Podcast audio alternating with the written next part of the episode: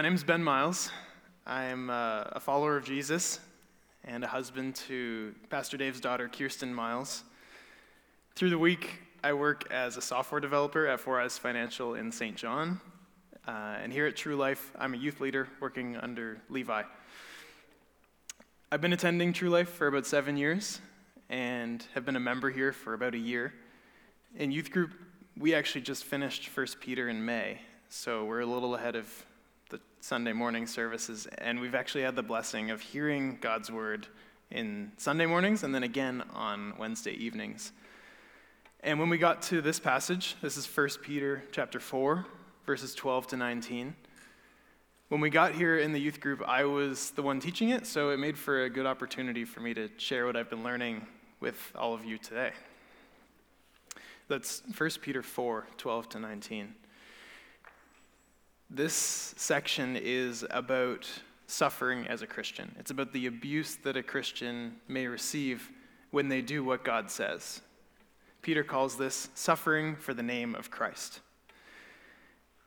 He tells us why we expect suffering, why it can be used for good, how we should react to it, and how it compares the suffering today, how that compares to the eternal suffering of hell.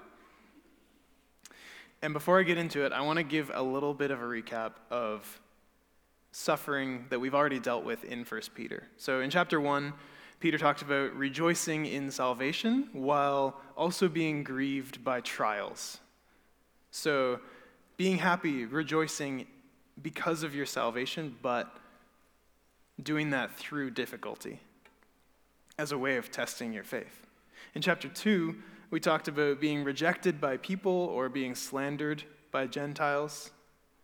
And it gives an explanation of the example set by Jesus in how he suffered, not for doing good, but, or sorry, not for doing wrong, but for doing good. Chapter 3 gives us a, it tells us that there's a blessing that comes from righteous suffering and it gives instruction on how to act in preparation for it. And now, in chapter 4, last week we learned about the urgency of living obediently, being loving, hospitable, speaking God's word, serving and managing God's resources with excellence. And now in verse 12 onward, Peter gives a more complete explanation of suffering as a Christian, which may come as a result of the right living that we just learned about. So let's pray and we'll get into it. Father, we thank you for the opportunity to study your word together. And we thank you for the freedom that we have here to declare the truth of Scripture without fear of physical harm. Please use this passage to prepare us to respond properly to persecution and to help us learn about what you want in your disciples. Guide my thoughts and my words this morning to speak with accuracy and clarity. And use the words of Peter to help us see the need for a Savior, to transform us, and to make us more like Christ. We pray this in the name of our Savior, Jesus Christ. Amen. 1 Peter chapter 4, starting in verse 12. Dear friends, don't be surprised when the fiery ordeal comes among you to test you as if something unusual were happening to you. Instead, rejoice as you share in the sufferings of Christ, so that you may also rejoice with great joy when his glory is revealed. If you're ridiculed for the name of Christ, you are blessed, because the Spirit of glory and of God rests on you. Let none of you suffer as a murderer, a thief, an evildoer, or a meddler. But if anyone suffers as a Christian, let him not be ashamed, but let him glorify God in having that name. For the time has come for judgment to begin with God's household. And if it begins with us, what will the outcome be for those who disobey the gospel of God? And if a righteous person is saved with difficulty, what will become of the ungodly and the sinner? So then, let those who suffer according to God's will entrust themselves to a faithful Creator while doing what is good. Back up to verse 12, it says, Dear friends, don't be surprised when the fiery ordeal comes among you to test you, as if something unusual were happening to you. He's speaking to friends. He says, Dear friends. And from earlier Sundays, you may remember that Peter's writing to a vast group of believers, people who have faith in Christ, who have dedicated their lives to him, and have been elected by God for salvation. But these people are dispersed through an area where they feel like exiles, they're strangers where they're living. And by saying dear friends, or some translations say beloved, Peter's saying that he cares about his audience, that God cares about them, and that the suffering that they're about to endure and the suffering that they are enduring is a pain that's not to be handled alone. They're in community, they're in Christ, and they can rest in that. And he also reminds them that suffering is normal. He says, Don't be surprised when the fiery ordeal comes among you, as if something unusual were happening to you. So, this is not an unusual thing that's happening to these people, it's something that they should expect. 2 Timothy 3:12 says, "In fact, all who want to live a godly life in Christ Jesus will be persecuted." And not only that, but Peter has also already talked about a fiery trial a couple pages earlier in chapter 1. Chapter 1, verse 5, Peter says, You're being guarded by God's power through a faith for salvation that is ready to be revealed in the last time. Verse 6 You rejoice in this, even though now for a short time, if necessary, you suffer grief in various trials, so that the proven character of your faith, more valuable than gold, which, though perishable, is refined by fire, may result in praise, glory, and honor at the revelation of Jesus Christ. So there are many fiery trials in life, but what we're talking about and what Peter's talking about in chapter 4 here is about a specific kind of trial. He's talking about suffering for your faith in Christ, suffering for doing good. And it's important to remember that the suffering that's going on here is not random, that God is in control through all of it. The fiery trial that you're enduring in this Christian suffering is not a raging forest fire, but it's a bonfire that God has lit and He's watching it carefully. It's still a fire, so it's still hot and painful and dangerous, but it's a good thing and it's under His control. Still, though, He's not God isn't just lighting up this fire in your life for no reason. This is really for our benefit. And it's a part of our growth in being transformed to be more like Christ. Throughout the life of a Christian, God is working in your life to be set apart to accomplish his work. Because of our reliance on the Bible, on prayer, on the church, on God's blessing, we have faith and are being transformed through the Holy Spirit. And this transformation that's happening in the life of a Christian is called sanctification. And suffering is one of the ways that God uses to increase our reliance on Him. Now, I'll read verse 12 again. Dear friends, don't be surprised when the fiery ordeal comes among you to test you as if something unusual were happening to you.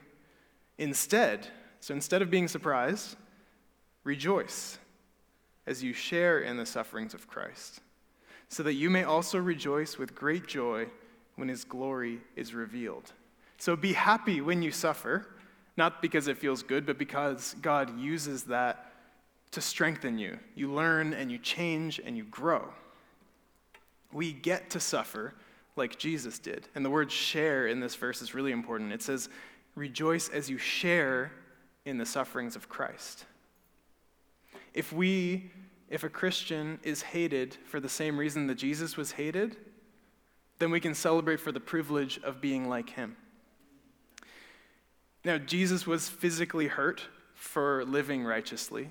He was killed for it. But here in Canada, we are free to practice our faith without worry of that kind of punishment. And it's important to keep in mind that what we have isn't normal. It's not included in much of history, and a lot of countries around the world today still don't have religious freedom. And we aren't guaranteed to have it forever. So we need to use this section to help us prepare ourselves for the future.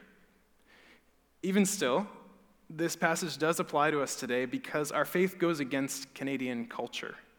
and we will suffer socially for our faith in Christ. Jesus felt that social tension as well.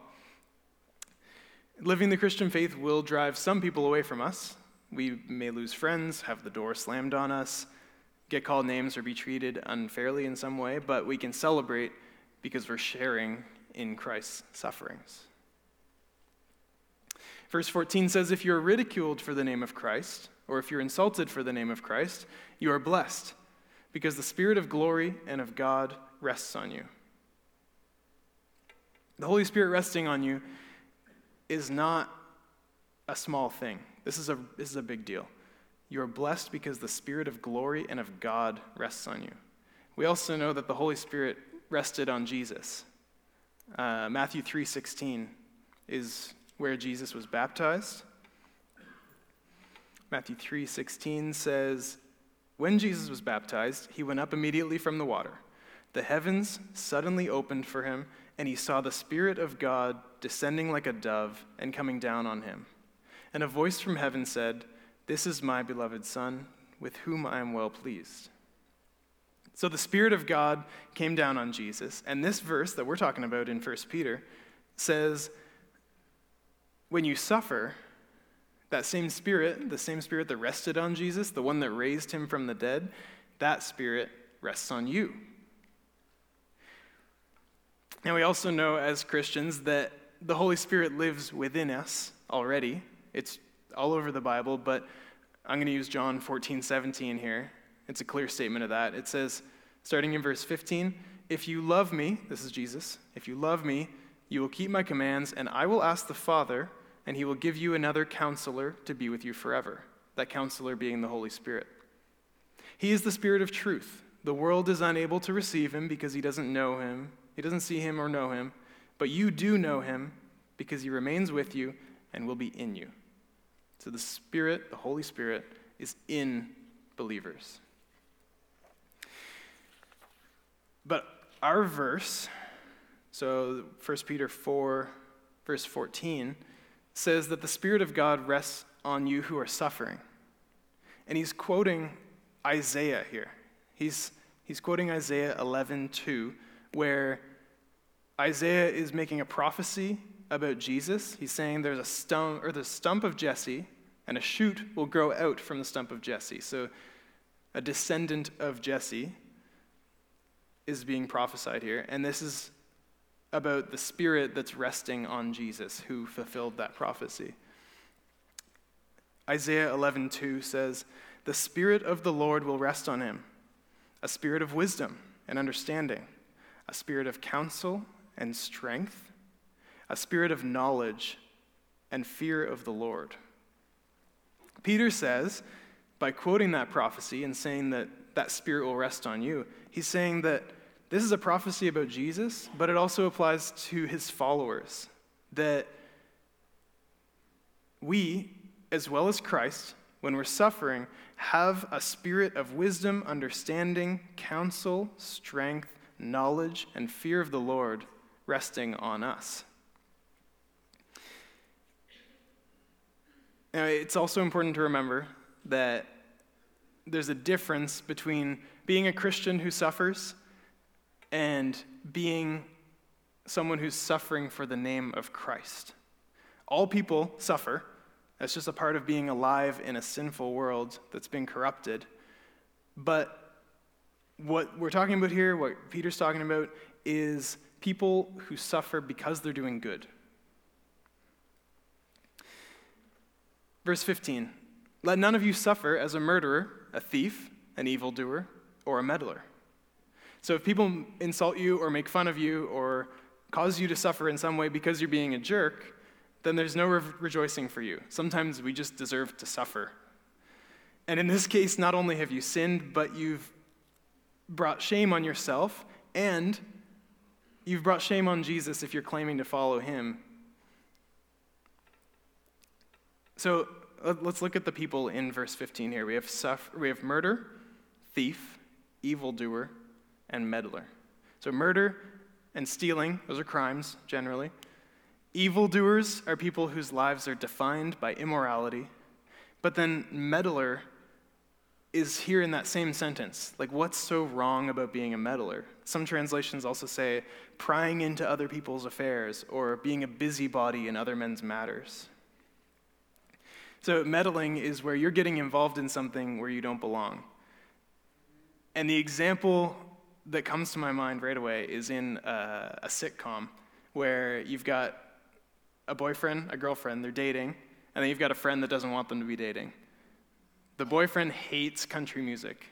And so this friend says, okay, I'm going to try to mess these guys up. They take a country CD, put it in the girlfriend's backpack. The boyfriend finds it. He's like, I don't want to be in this relationship anymore. So the friend is meddled with their relationship. and that's definitely meddling. You're definitely getting involved in something where you have no authority, but there's more to that. There's definitely more that Peter's talking about here. In the church, meddling often presents itself as gossip. So think of a moment of like sharing prayer requests or talking about someone else's personal situation. It's it's really not our place to share those kinds of details. And meddling is when we act like we have authority over a person or over a situation where really we just don't. So, why would meddling be lumped in with murder? Because it's sinful, but it's also shameful, and people don't like to be meddled with. And you may suffer for doing that. That kind of suffering isn't a righteous suffering. But, verse 16, but if anyone suffers as a Christian, let him not be ashamed, but let him glorify God in having that name. That name that Peter's talking about is the name Christian. So if anyone suffers as a Christian, let him not be ashamed, but let him glorify God in having the name Christian. If someone says, You're awful because you're a thief, then there's nothing good about that. But if they say you're awful because you're a Christian, then glorify God don't feel ashamed because of the way you're treated when you follow his commands. Suffering or being insulted definitely sucks, but if you're so much like Jesus that people treat you the way they treated him, then that's a reason to glorify God and to be happy in it. Jesus also promised that we would suffer in Matthew 5. This is at the end of the Beatitudes in verse 10. Jesus said, Blessed are those who are persecuted because of righteousness, for the kingdom of heaven is theirs. You are blessed when they insult you and persecute you and falsely say every kind of evil against you because of me. Be glad and rejoice, because your reward is great in heaven. For that is how they persecuted the prophets who were before you. So we should not be ashamed but we should praise God and be glad because that's right on track with the prophets. It's right on track with how the apostles were treated, the early church leaders. And it's the way Christ was treated as well. So if anyone suffers as a Christian, let him not be ashamed, but let him glorify God in having that name. Verse 17 For the time has come for judgment to begin with God's household. And if it begins with us, what will the outcome be for those who disobey the gospel of God? God's household is not the building that we're sitting in, and it's not the room we're in, it's the people. If you flip a page or two back in Peter, in 1 Peter here, uh, 1 Peter 2 4. Peter says, As you come to him, so as you come to Christ, a living stone, rejected by people, but chosen and honored by God, you yourselves, as living stones, are being built up into a spiritual house. You're being built to be a holy priesthood to offer spiritual sacrifices acceptable to God through Jesus Christ. So, we, as believers, are stones that make up God's house. That's the framework that Peter is working with here when he says that God's household will be judged first. And so it begins with us, it doesn't begin with the unbelievers. God judges his people first. And we already know this from the parable of the sheep and the goats from Matthew 25. Jesus tells us that in the final judgment, God's people will be judged first. But this verse in, in 1 Peter here, we're not talking about final judgment. We're talking about the current suffering of God's people under pagan oppressors. And so in this judgment, we have to think like what does this judgment mean? God judges people for his benefit, and I compare it to discipline in my mind, where discipline from a parent to their child might be to punish them, but it can also be to help them grow, to, to correct them.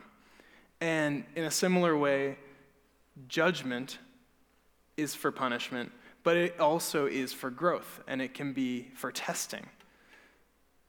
So the judgment on God's household means that we're put through trials and we're put through suffering that helps to purify us. It makes us rely on God for our strength, it gives us a reason for our faith, and it makes us more like Jesus. In James chapter 1, James is the book right before 1 Peter.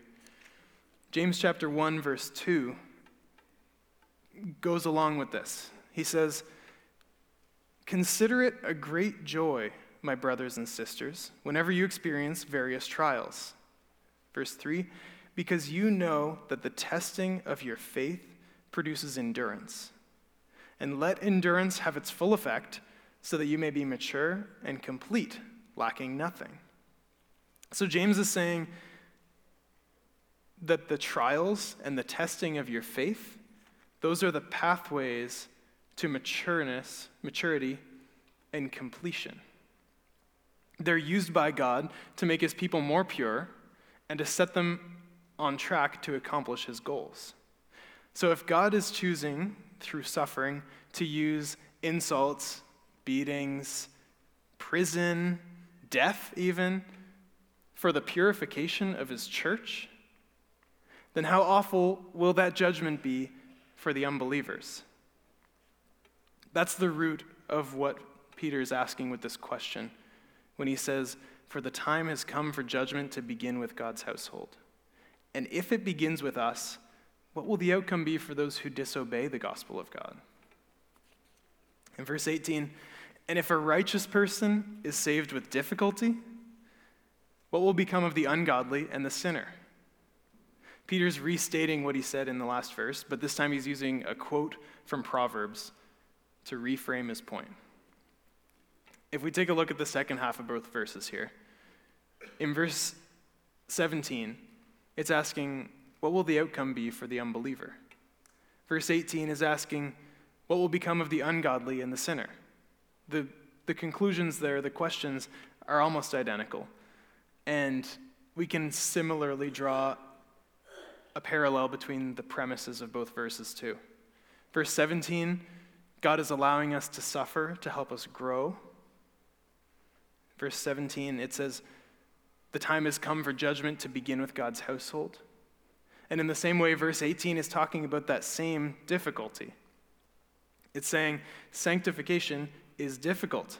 A righteous person is saved with difficulty. We don't just go from putting our faith in Christ and being justified by Him to being perfected. It takes a lifetime of God shaping us through sanctification. And only after death are we made perfect. And this verse is saying sanctification is tough, but dying unsanctified is worse. If the righteous is saved with difficulty because sanctification is tough, then what will become of the ungodly and the sinner who are unsanctified? And like I said, this verse is a quote from Proverbs. Specifically, this is Proverbs 11:31, which really just tells us that this idea of suffering being God's people is not new to the time of Jesus, that suffering has always been a part of following God. Think of the, the prophets before in the Old Testament. So then, this is verse 19. So then, let those who suffer according to God's will entrust themselves to a faithful Creator while doing what is good. This is, I think, the most important verse to look at here. Let those who suffer according to God's will entrust themselves to a faithful Creator while doing what is good. It's practical and it touches on everything that we just talked about. And if you're going to memorize something in 1 Peter 4, this is the verse I would go to. It, it helps you to just pull, your, pull out the theology from Peter. He explains righteous suffering with just this verse, if you've got it locked in your mind. So, the end goal of suffering is to bring glory to God, to see the beauty of Christ's sacrifice and reflect that as his followers. The growth that we're experiencing in sanctification is reflective of Jesus. So, if you suffer for the name of Christ, not for evil, but for Christ, then you need to lean on God. Let those who suffer according to God's will entrust themselves to a faithful Creator. Put your trust in Him. He's in control of the judgment, and He's doing it for your benefit. Run to His arms and grow.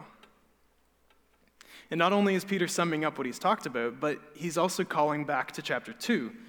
Chapter 2, verse 23 in the same book. Peter says, When he was insulted, talking about Jesus again, when he was insulted, he did not insult in return. When he suffered, he did not threaten, but entrusted himself to the one who judges justly. When Jesus suffered, he entrusted himself to the Father. And when Peter tells us, let those who suffer according to God's will entrust themselves to a faithful Creator, he's telling us, follow Jesus' example. Jesus knew that he could rely on the Father when he suffered and died, and he gave up his body fully secure in the Spirit. He was not concerned about where he would go. He knew that he was secure. And as a Christian, I strive to feel that same way. And if I trust God to hold on to my eternal life, the most valuable aspect of my existence, then of course I should be able to trust Him with the little things, with my home, with my relationships, with my habits. And so the question I want to leave you with is this When you suffer, trust God and do good. But if you're not doing one of those things, if you're not trusting God, if you're not doing good, then consider how you might surrender more of yourself so that you can serve Him more deeply. The, the final verse says, Let those who suffer according to God's will entrust themselves to a faithful Creator while doing what is good. So if you suffer, trust God and do good. Doing good is a huge part of that. Don't stop serving God when you're insulted. Let Him take care of your anxieties. Don't be ashamed, but glorify God and keep doing what He commands. Keep loving one another. Keep speaking God's word. Keep being hospitable without complaining. Be an excellent steward of what God has entrusted to you, and use your gifts to build up the church. Keep making disciples and baptizing them in the name of the Father, the Son, and the Holy Spirit, and teaching them all that Christ has commanded.